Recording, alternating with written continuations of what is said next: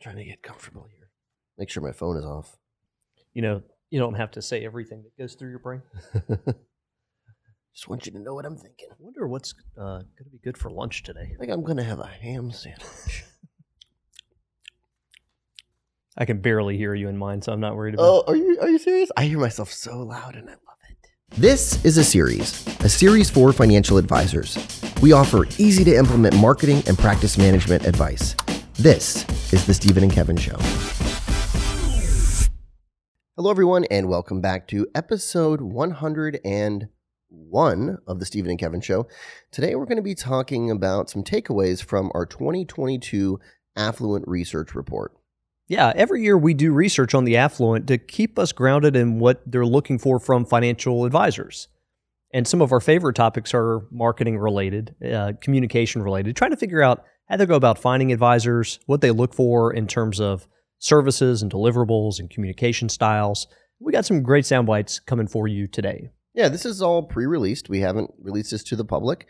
Um, Stephen has been working and writing a kind of short report on the topic, and we thought, let's turn that into the podcast today. Um, now, just a couple things here just to, to clarify. What do we mean by affluent, Stephen, in this report? Because that's a pretty broad, broad uh, description. Yeah, and in this research, this is uh, based in the U.S. It's five hundred thousand to ten million dollars investable.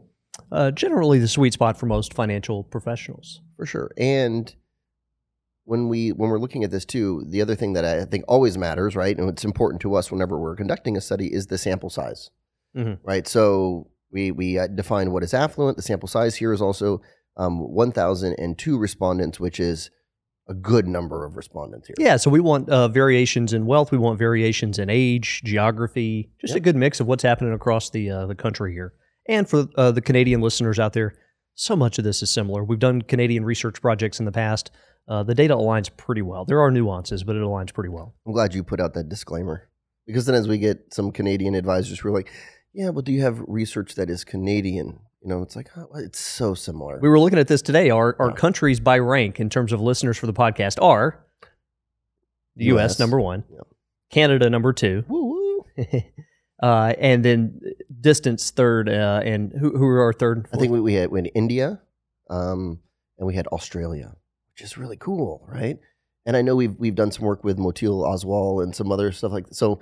Wondering, you know, where those Indian listeners. Well, it's interesting. You know, when we work in other countries, not to get too far off tangent here today, but uh, so much of this, it's a people business. Yeah. So how you service people, how you find new clients, it's so relevant across the uh, across the globe. when we when Steve and I both recently gave webinars for this um, Indian bank, and I remember during the Q and A for my session, like the questions were the same. Like I don't know why in my head I thought like they're going to be different, uh, but they were not. Yeah, Matt Oechsli in the early days used to travel to Australia for months at a time to do, do workshops down there. That's cool. So anyway, uh, this research though is based uh, in the U.S.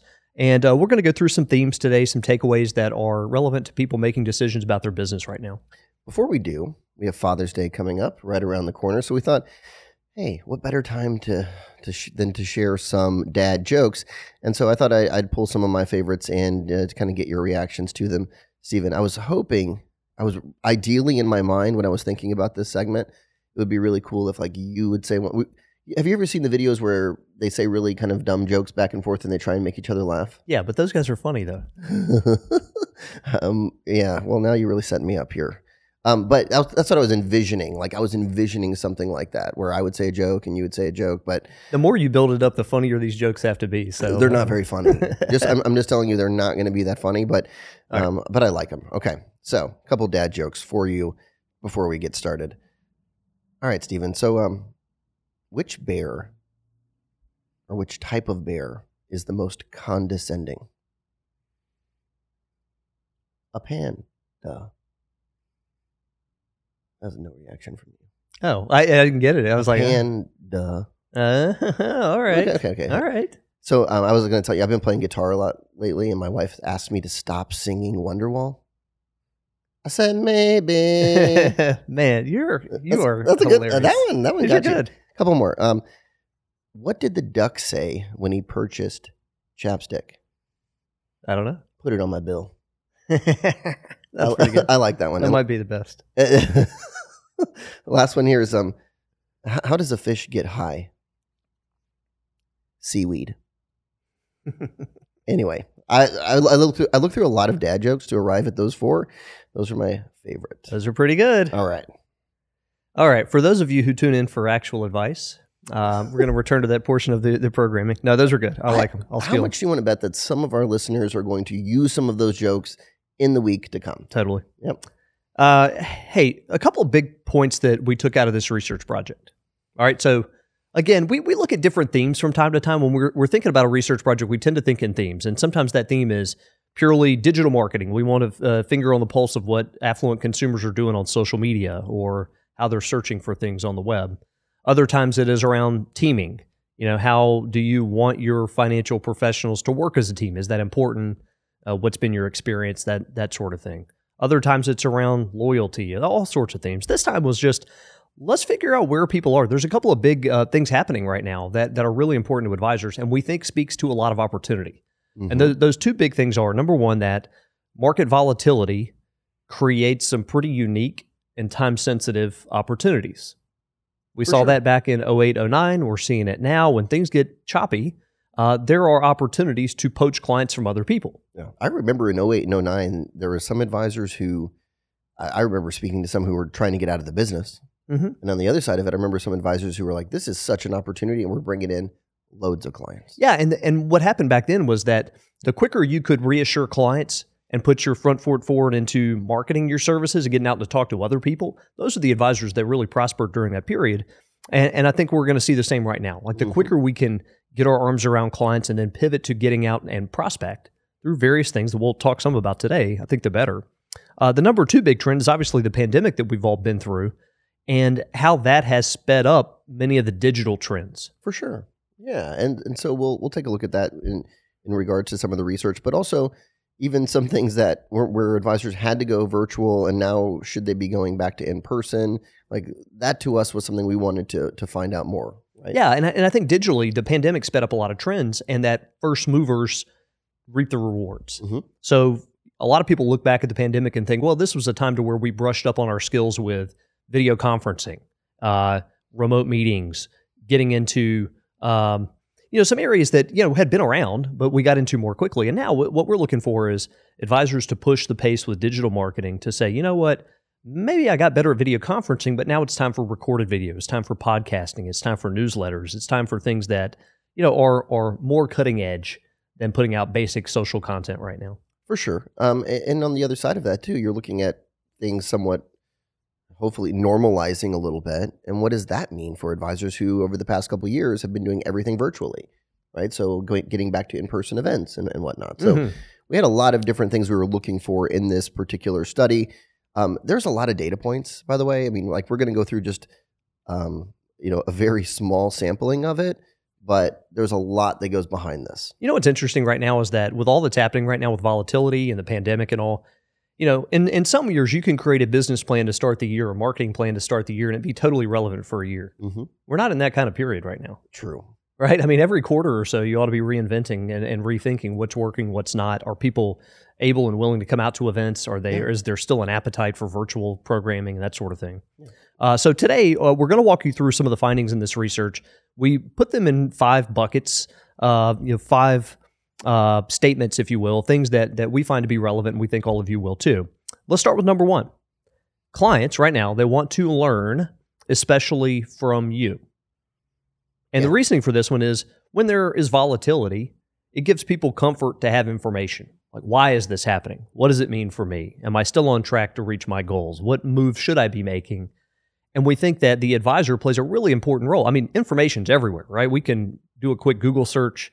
Um, you can look through your social feeds if you are, are brave and want information that way. Right. Uh, but there's plenty of information out there. But we find that clients crave it from their financial advisor, the one they trust. Yeah, and I think that's that's the biggest takeaway here is like they want the information from their actual financial advisor, right? Um, now, here here's some stats here on would attend an educational event hosted by their financial advisor. Yes, in person, thirty six percent. Yes, virtually, fifteen percent. Yes, in person or virtually, meaning that they don't really care, but they just want to attend some sort of educational event, twenty eight percent. So we're seeing an appetite for, yes, more educational events from advisors I, to me, looking at this data, it tells me it doesn't always have to be in person anymore. I mean, I feel like educational events, looking at the numbers here, saying like 28% are saying like they don't care. Yeah, I, I think it, it came out when you when you add all those up. Eighty point nine percent said they would attend either in person or virtually in total. So, Yeah. and that's with another almost eleven percent that said they were unsure. So you've got the vast majority of people that would still attend something like that. And uh, you know, in our opinion, moving forward, there's still going to be a role for virtual programming like webinars and such Right. for clients, but most of it's going to be educational, unless we get back to a period of total lockdown of some sort. Most people would rather do something fun in person, but the educational piece can be done from afar. Yeah, I, I, and we'll talk about events in a second, but I think it was sometimes somewhat novel to do these like fun events virtually. It was like, ooh, this is so clever and interesting, and now it's like, do I really want to do a wine tasting over Zoom? Like, not really. Probably not with strangers. Uh, Yeah. find- I've got plenty of other options right now, especially as the weather is warming up. Here's some other data points. Um, one on podcasting, and we just did our last, you know, episode 100 was 100% on podcasting, but this is some new data. 57% of the affluent said that they would listen to a podcast if it featured their advisor. So whether their advisor is a guest or their advisor is the host, if it features their advisor, like over half of them are saying, "Yeah, I'd listen to that." And we didn't in that uh, in, in in that data point. We didn't screen out those who just simply don't listen to podcasts. Right.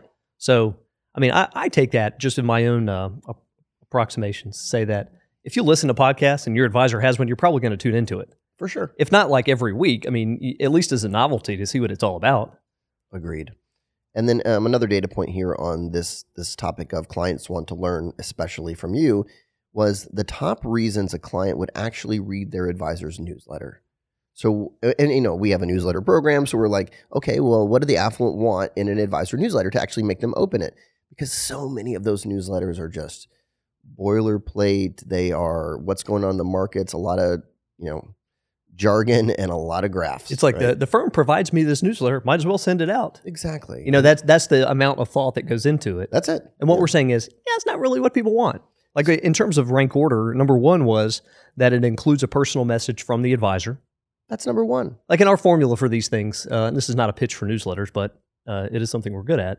The the lead off is a personal message from the advisor that's made abundantly clear that it is from the advisor, Right. right out of the first sentence. So that's number one. Number two is that it informs and educates them. It's not like they all it, it needs to be all fluff. They they Mhm. want to be educated. And number three, and I think this one's missed so often that it includes updates on the team. Like the more you can uh, reinforce that, um, you know, Sally got her CFP, or, or or Johnny's going back to school for this, or we just did a, a recognition event for a client. We just whatever it is, they want to know what's happening within the team. I read that one as like updates on the team. They want to know more, you know, personal updates on the team too. Mhm. Like they want to know. I mean, these these are these are team members that they're working with day in and day out, and they want to know a little bit more about them personally. And a lot of times they they form really good relationships with those team members. Yeah, I'm thinking back to an advisor newsletter I saw where one of the team members took motorcycle riding lessons, and there was a picture of her on the motorcycle. And I'm like, oh, that's really interesting. Right. Right. Um, down further on the list were things like market updates. Right. Again, stuff that's really plentiful. I know, but and that's but that's stuff that you know, um, I'd say newsletters in the past. I say in the past, but they're still really prevalent. Are built upon like that's the number one thing that's in the newsletter. It's just an update on the markets, right? And so, what's interesting to see in the affluent is they want something more personal. I mean, they want to feel like you really had a hand in the creation. Yeah. So if you, and we don't have to reiterate this too much more, but in terms of content that you're putting out on social, uh, information that you're providing via webinar or in person events, they want to learn from you. They want you to be a part of it. They don't want this auto campaign of you feeding them stuff from your firm. So that was like the first big takeaway. Clients want to learn, especially from you, their advisor. Yeah. Think of yourself as client, educator, teacher. Yes, yeah. Like that's, that's a really important piece. You know, I, I had a client years ago, Southern California guy, and um, one of his his differentiators that he would talk to clients about is he would say, you know, I really make an effort to educate my clients, and he, and he said a lot of clients tell me that I should have been a teacher in a former life, right? Because I like to sit down with them and walk them through everything, and um, he ended up using it as again one of his differentiators was this like education mentality that he had, and he wanted to teach everyone. Um, I mean, clients still want to learn, and they want to learn from you. So, Second takeaway today is that friendship impacts your client relationships. obviously, Well, it's not obvious for, for a lot of people out there. And and we've researched this. I mean, if you followed Oechsli Research or many of the articles and videos we put out over the years, it's a recurring theme that we talk about this the type of relationship you have with clients. But I will say we've asked this in different ways. So we have asked uh, previously, do you have a social relationship with your advisor? Do you have an emotional connection? Have an emotional connection. Do you care about your advisor? Do you think your advisor cares about you? right. Right. And in this one, I kind of like this one. We dumbed it down this time and just said, what's the most like client friendly language that we could ask it in so that they would hear this and grasp it immediately. And it's around the friendship. Yeah. Like, are you friends? Are you friends with your financial advisor? It's always interesting to think through as as you're building, you know, um, research projects and you're thinking about the questions that you're posing to the affluent. How do you make sure that they're grasping what you're trying to get at, right? Because if you ask them, "Do you have an emotional connection?" They're like, "What do you mean?" They have to read the article in Harvard Business Review, and then they're not quite, right. not quite going to do that to take your, your survey. Yeah, but you know, it's like you, you have to you have to come up with some language that they get immediately. And we thought friendship seemed seemed like it. So we're going to talk a little bit about some of the correlations uh, uh, associated with that. Like, what does that actually mean uh, for your business? But first, uh, just in terms of total numbers, fifty-five percent said they're friends with their advisor. That's a lot. Thirty-five percent said they're not, and Mhm. ten percent said unsure. Roughly. Yeah. So again, it's all perception, right? In terms of like, are, are we friends or are we not friends? But I would think that if they're friends, you have a, a deeper connection. Then maybe you do some things outside of, um, you know, going to their office for a review on an annual basis. Right? You, Like for a lot of them, if you'd imagine like what something a friend would do, would they invite you over for dinner? Would you go out and do something together? right, you play some pickleball. Yeah, I mean, Yeah. and it's not like you know this is uh, you know a deal breaker that if you've got some clients that you just don't do any, you know, you have nothing in common. Maybe there's 40 years of age gap that you're just not going out and doing things, you know, that maybe you don't have a lot in common. And maybe that's how, how it should be said. It's not like they're- they're leaving you all of a sudden, but there's a lot of implications for being friends with clients, starting with their overall rating of you. So if you look at, we, you know, you often look at uh, things on a one to 10 scale, 10 being really good, one being pretty lousy. And we asked the affluent consumer in this survey, how do you rate your financial advisor? For those who were friends with their financial advisor, uh, 88% of them rated their advisor at eight or above. So for those who were friends with their advisor, 88% of them said eight or above, with uh, 40 per, 41% of them saying it was an actual 10 Wow. right? So pretty good. Uh, for those who were not friends with their advisor, 62% said eight and above, and only 15, uh, 16% said an actual 10. Right. So there's a big difference there. Yeah. I mean, obviously they they like that relationship because they're friends with them. And in previous uh, uh, research projects, we've looked at all sorts of correlations with this. When that was the main focus of our research, like are you social with them or not, you would look at loyalty, uh, you would look at referability, willingness to take advice. There was a whole bunch of different aspects of it. Do you remember the investment performance one? And that was always an interesting one for me. In, in previous in a previous study, we basically found that if you had an emotional connection with your client, that your client thought that their portfolio was performing better. Mm-hmm. Like they, I mean, something that you would think is so like set in stone, but it's again their perception of it. They actually think that their investments are performing better if they're friends with you. So to me, that's there's there's so many benefits to this. Um, another stat that I wanted to pull out here is that 65% of those who are friends with their advisor would provide an email introduction. So tha- that's a strong number, right? I mean, we talk about getting introductions to their friends and family and that one-to-one style marketing. If you're friends, like they're they're they're really willing to do this. as compared to 36% of those who are not friends. Right.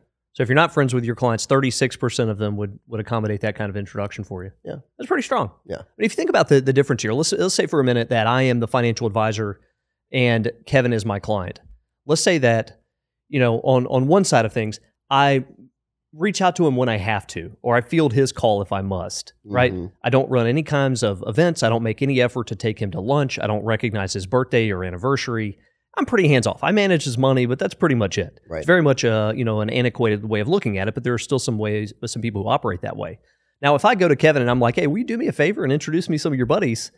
I, I hardly ever see the guy. Like I give him the bare minimum. How willing is he to help me out? Uh, not not all that much. Now, let's say to, to contrast that, let's say that I'm doing a, a bang up job for Kevin, investment wise, communication wise. We meet periodically. I'm also developing a friendship with him where I ask him about his family. I, I do things, uh, you know, for fun with him. I invite him to events. I invite him to webinars.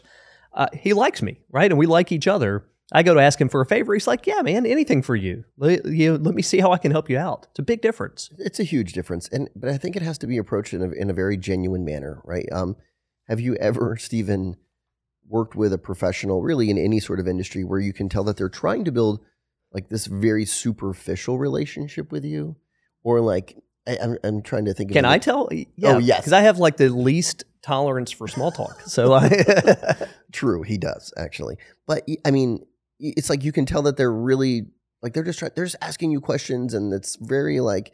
I remember meeting an, an advisor at our event, and I felt like he was really trying to become buddy buddy with me, and he would ask me just these kind of dumb questions, like, "So, you know, tell me something you're really passionate about." yeah, that's the kind of stuff. Like I, I shouldn't say I'm like anti small talk. I enjoy talking to people, but when I can tell it's like forced for the purpose of relationship building Like- and not like genuinely like that somebody wants to talk to you. Yeah, like you've memorized these questions that Yeah. you use to build rapport. Like, Yeah. I, I just, I, yeah, and you know, or you know, and we've worked with an advisor before, like who who would call in, and it's like the one time they talk to you, it's like they try to go deep with you.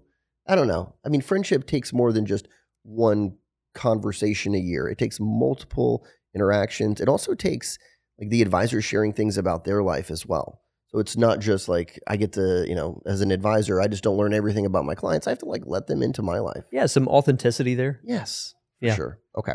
Third takeaway client acquisition requires being confident and direct.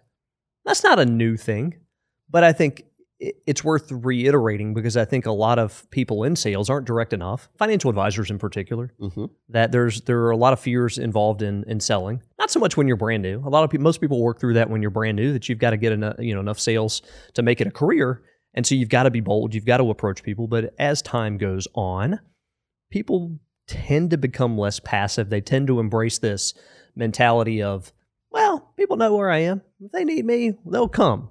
Yeah, and I I think it's a little bit of a cop out. Like it's like a it's it's the easy way out of this is well, they know what I do and I'm not going to I'm not pushy. That's not me. That's not my style. We're not saying that that should be your style. What we are saying is that, you know, right right now if it's it says that um this is this is the question here. So would you be willing to work with a financial advisor that you know socially?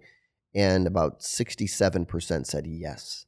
Mhm. And meaning that like over half, a strong number, over half are saying that if I know you socially as an advisor, I'm willing to work with you.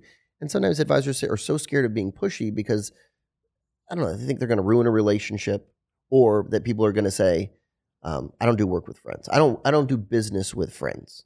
But that's just not the case. I mean, there there might be only only twelve point two percent said no. Yeah, and I think that's another thing that changes with the times, and that for a lot of people, it is maybe a cop out to say that you know people don't want to work with those they're friends with. It's just not the reality for those we work with who are putting up the most numbers in terms of new new clients added. Yeah. like if you look at the the the biggest, not just biggest producers that we've had the privilege of working with uh, here in the U.S. and Canada, but with people who are in the highest growth modes, those who are bringing in one or two or three hundred million dollars a year, big big numbers, right? These are not people who have a total bifurcation between business and personal. Mm-hmm. you know they are kind of coexisting. They're friends with clients. Their friends become clients. Like there's not this separation because there's no fear of ruining anything because they're good at what they do. Right. i mean that's like so it's I, you know I, I just say that I, I i cannot think of a situation to where we've been with a group of top 25 at a certain firm or top 50 at a firm and you and you run into people there who are like nope. Uh, all business with my clients. Uh, you know, I manage their money. That's what they pay me to do. My personal life is my personal life. They stay, and and it's like they don't have that attitude. I think that's a very antiquated attitude. Yeah. I mean, I remember working with advisors who were later in their career when I was new to my career at Oechsli and talking to one who was like, I built my business through seminars. It's all business. Right. I was like, well, I want you to go to lunch with a couple of your clients and start deepening the relationship. And I remember him being like, well, what am I going to talk about at lunch? Like getting almost like frustrated with me trying to push him to do it. But to me, it was like an old school mentality. I'm sure he's out of the business at this point um, because that was years ago. But yeah, it's like everything's mixed now. If this is something you've struggled with, I, I think the, the starting point is a strong conviction in what you do. You've got to internally believe that what you're doing is really good for people, and I'm sure it is. I like, Like, that. You're listening to a podcast about getting better at your profession for a reason. You're probably pretty um, you know dialed into that. You're better than the average advisor, I would say. Uh, and I would would give yourself credit for the fact that if you take on a friend as a client, you're going to do a better job for them than what they're probably getting locally right now. Yes. So so go into it with that level of confidence that you know I, I want to be tell people are willing generally to work with friends. We saw two thirds of people right now saying they're they're perfectly fine with that, right. and that what you're offering is better than most, if not fantastic, and that when you take a swing. That generally it's not going to work out that bad. I mean, worst case scenario is they say no and you move on, right? But you're going to get some yeses along the way as well. Yeah. Hey. Um, I, I, I want to mention one thing on that, Stephen. I was on a roll, man. Come oh, on. man! I had go- such a come good on. uh, interlude there. So, okay, so one of our coaches, and he said this to me years ago, and this is a coach who's a retired financial advisor, built a big business, sold it, you know, now does coaching with Oechsli, um, really as a passion project. I mean, the guy doesn't have to coach, right? He doesn't need the money. He said everything changed for me.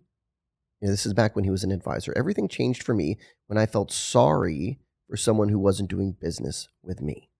It's like, when that changed, it's like I was, I didn't feel bad, you know, approaching someone about business because, it, to your point, deep down, like I just knew that we did such a good job, and I felt bad for people who weren't getting that level of service. Yeah. So. So I, I think it pays to be assertive. Yeah. Uh, and also that you know it doesn't just factor into uh, uh, you know, being confident and direct doesn't just factor into prospecting your friends or acquaintances. It also goes in, goes into how you leverage clients for introductions and referrals. One of the more interesting data points for me coming out of this one, Kevin, was that one third of those who did not give referrals last year said they would have if asked. Wow. And that's not a suggestion to go back to the ways of peppering people with in, with referral requests. That uh, if I hear this again, I mean, it kills me. I still hear it today. Every time I know, I just need to ask. Every conversation, I need to ask for referrals. And that's I- I not what we're too, advocating yeah. here. But there are, are classier ways. I mean, you can look into some uh, the archive of our videos and articles and find some really nice ways to ask for one to one introductions, or to have people come to your events bringing guests. Mhm. There's some really classy and nice ways to get this done, but you still have to ask. That means, I mean, that that data point means there's opportunity on the table that just was not tapped into at Yeah. all. clients who like you, they appreciate you, they they would help you out, but you didn't ask. Yeah, for sure. If you're a financial advisor who has a robust digital presence, I'm willing to bet something. I'm willing to bet that you have a multitude of service providers. Yeah, most people have freelancers and contractors that they're using to pull all these services together when you could have one entity here at Oechsli. We do the web design, the social content, digital advertising and videography, newsletters and podcasts. We've got a suite of services built for you. Okay, so number four, uh, investors are changing the way they search for financial advisors.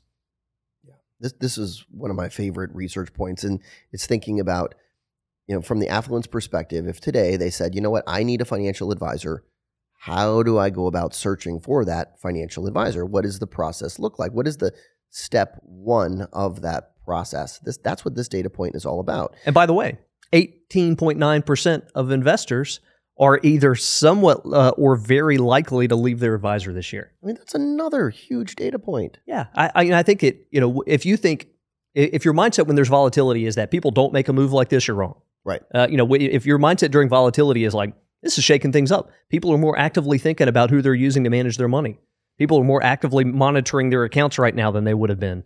That's an opportunity. It's so true. I, I mean, you know, we yes, we both had the pleasure of working with some really big producers, and I remember one in particular.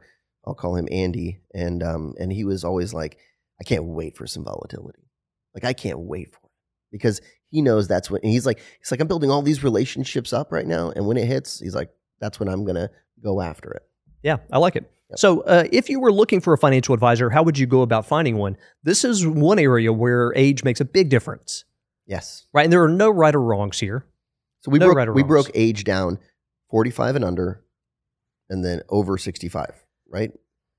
Uh, yeah, I mean, we we have variations, uh, but I think Sure. those are the two most interesting breakdowns Yeah. to look at. There are variations in between those, but you know, when you look at the younger demographic, we're, naturally these are people, and we're in that age group, uh, who are more inclined to go to the web for at least some part of the process, if Mhm. not the initial part of the search, at least the secondary search. It's just you know we're a group of people that are fairly tied to our phones, we are. right? if I, if I need anything, if I'm trying to do any sort of due diligence, I pull out my phone and I run a search, and that's just what I do. It's like that is to me step one of almost any buying decision. However, uh, still in the under f- uh, 45 category, a total of 52% of people would either ask friends, family members, or other professionals uh, for recommendations as the starting point of the search.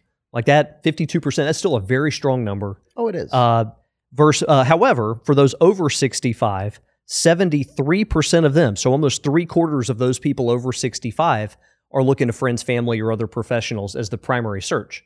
So for them, uh, it's like a, almost uh, a no brainer that you need another professional. Ask around a little bit. Now- Between that and, uh, okay, so uh, the over 65 group. So I said 73% would ask around. 10% already know someone socially or through the community that they would engage. So the vast majority of them are using their network in some way to find a financial advisor. Exactly. So they're st- they're asking, or at least they're that's what they're saying the starting point is. But I would argue that they're still, you know, going and searching for you online. Like even if, um, you know, let's say that Stephen, you asked me, your neighbor, hey, who do you use? You have a good advisor. I'm like, yeah, you should use, you know, John Smith. What's the first thing that you might do at that point, right? Yeah, let's see what I can find. Let me see if I uh, let me take a look at John Smith's website. Oh, let me, let me take a look at his Facebook page. Let me, is he on LinkedIn? Like that's that's the kind of stuff that they do. So that secondary research is important. Here's another interesting one. Uh, it speaks directly to this point, though, Kevin. So one third of those over 65 do not research their potential advisor online at all. So only a third. Yeah. Yeah. So two thirds do. Yes. Yeah. So uh, yeah, I, ju- I just found that interesting. Yeah, for but they're all like again, like it, it's not a right or wrong. It's just generally generationally people are different. When you look at the under uh, 45 category, uh, 22% said that they already know someone socially that they would engage, and 22% said uh, separately that they would go through their online um, you know, search online or go through social networks. Yeah. So there's just there's difference in ways that people make decisions, and as you think about your practice, you know, to me, and this is a pet peeve of mine, when we talk about selling to Gen Xers and millennials, if you're selling to Gen Xers, and I, I promise you, I'm not going to go on a tirade about this or talk for I know too you much. have, you you have some issues. I have strong views You, on you have strong views on categorizing people by age. Well, I, I think that's part of it, but I also Yeah. think in the industry there's a lot of de- derogatory explanations for Mhm. how you go about the next generation of clients. And I promise, I'm not going to go too No, far down like this. this. It's However, uh, I think when the narrative is when the narrative is these people are going to be inheriting trillions, a gazillion trillion dollars in the next X number of years, it doesn't give credit to the generation of people who are still working hard to earn a living right now yes, and not seeing themselves as someone who's about to inherit mom and dad's financial advisor and mom and dad's money. Yep. Right. Uh, and so, as you're, if you're in a financial practice who wants to target younger investors, target target the people who are already making money Mhm. first of all, and look at them as an opportunity to work with the next generation, not your client's children. right. Right. So, what do you, if you're looking at it through that lens, because these are two very different game plans. If you view it as this generational wealth transfer, which I agree is happening, right? Mhm. Um, but if you view it as a generational wealth transfer and that I've got to work through my clients to meet their children, that's one technique. If you view it as, you know what, people in their 30s and 40s are making money, they're earners. Yes, they will inherit many of them money as they get older. How do I connect with them meaningfully right now? It's going to be by embracing digital, Yes. building better websites, putting forth better uh, social content, videos, podcasts, etc. Uh, it's just a different. It's a different uh, way of acting on it, hmm right? So, anyway, when, when we look at uh, search preferences for those under forty-five, like if you were going to search online and you're under forty-five, there was a rank order of where you search online. Number one was Google. And that's no surprise. And and I I mean that's the elephant in the room. That's that's where you go, right? Mhm. Second was LinkedIn, and then third was Facebook. and I would argue that LinkedIn and Facebook are secondary. That you wouldn't Yes. start there for most people. Yeah, exactly. Like most people wouldn't go to LinkedIn and say financial advisor Greensboro to make that search start. So w- w- when you're thinking about that, you're thinking about. I mean, obviously you want a really strong presence, but you're also thinking about how you rank in organic search.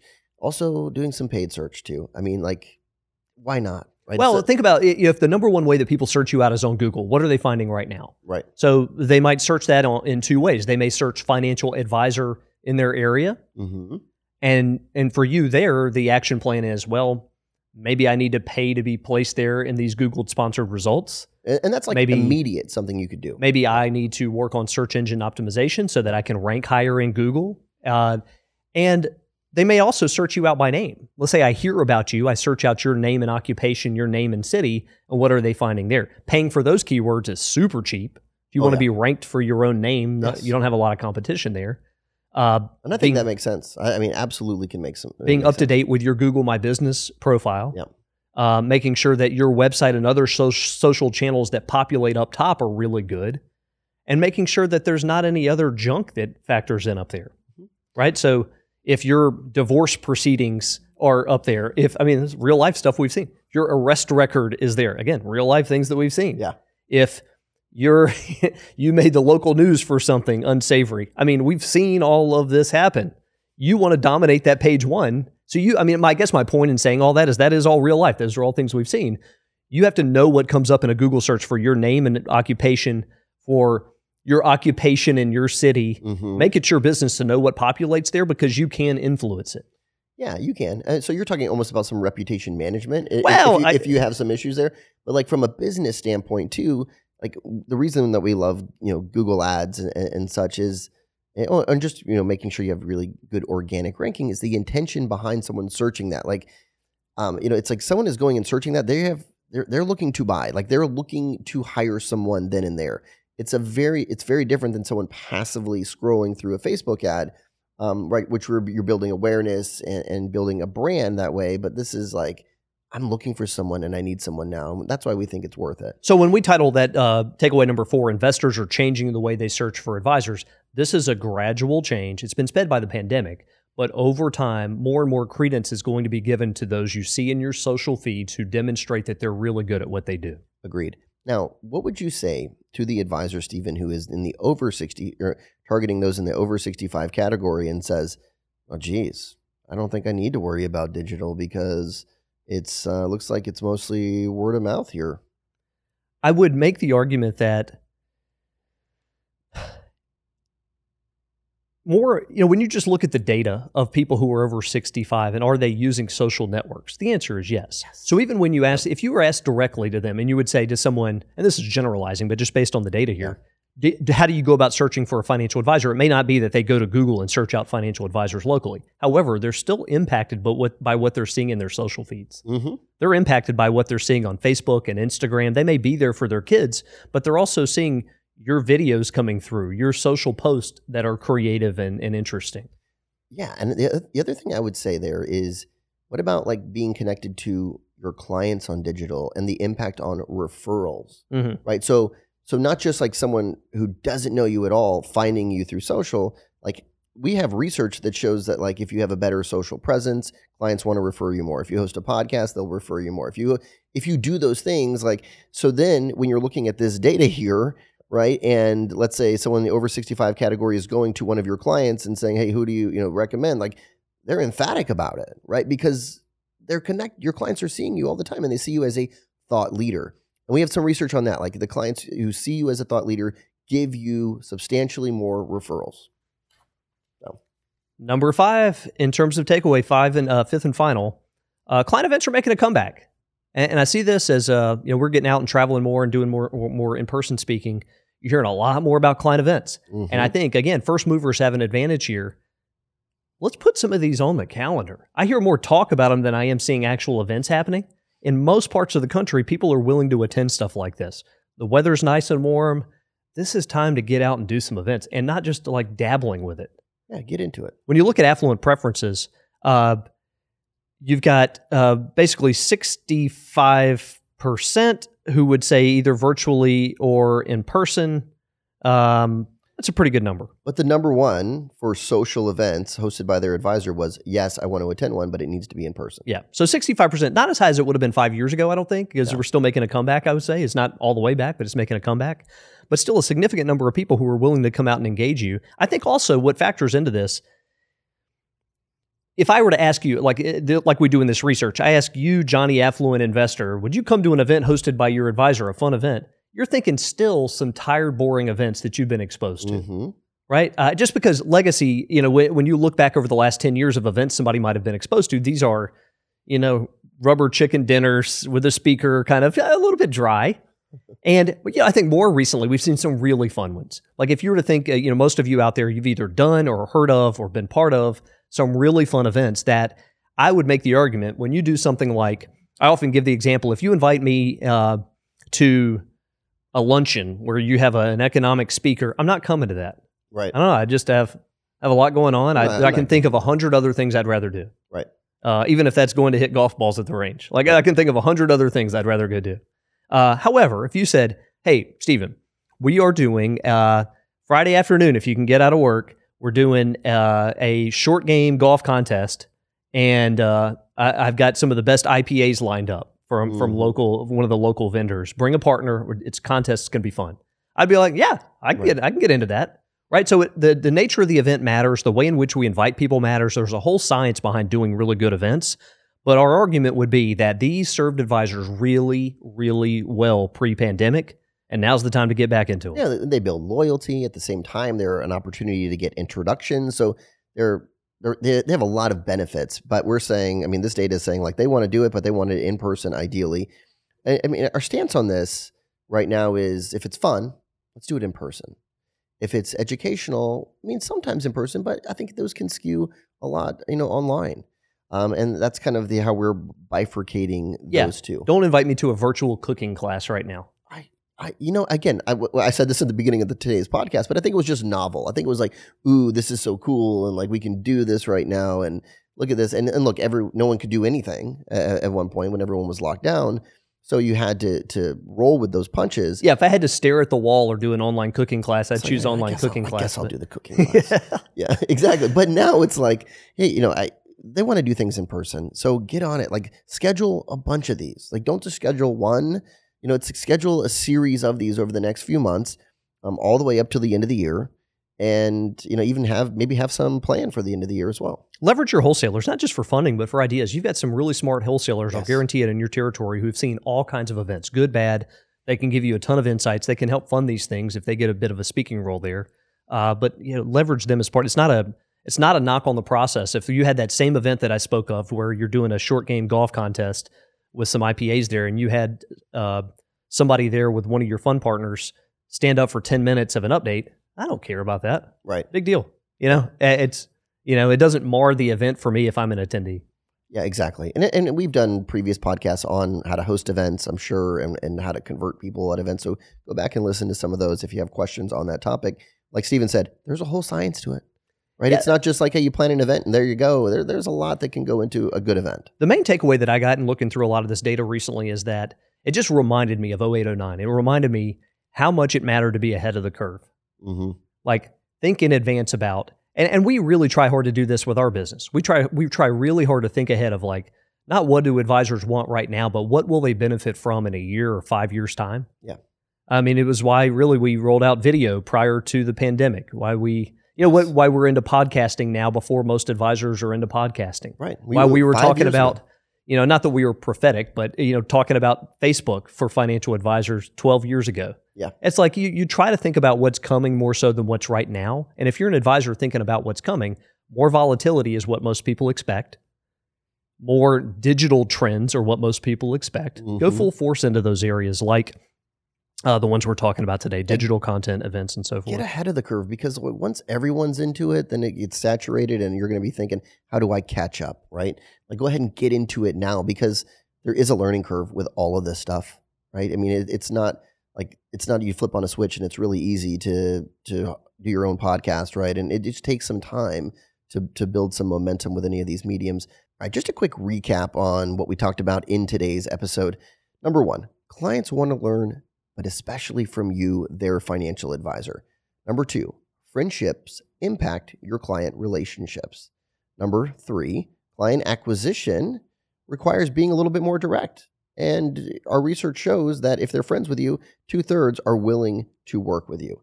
Number four, investors are changing the way they search for financial advisors. We broke that down by age category today. And number five, client events are making a big comeback yeah, so if you haven't already, subscribe to the channel. Would love to have you. Thanks for following us, and we'll see you next time.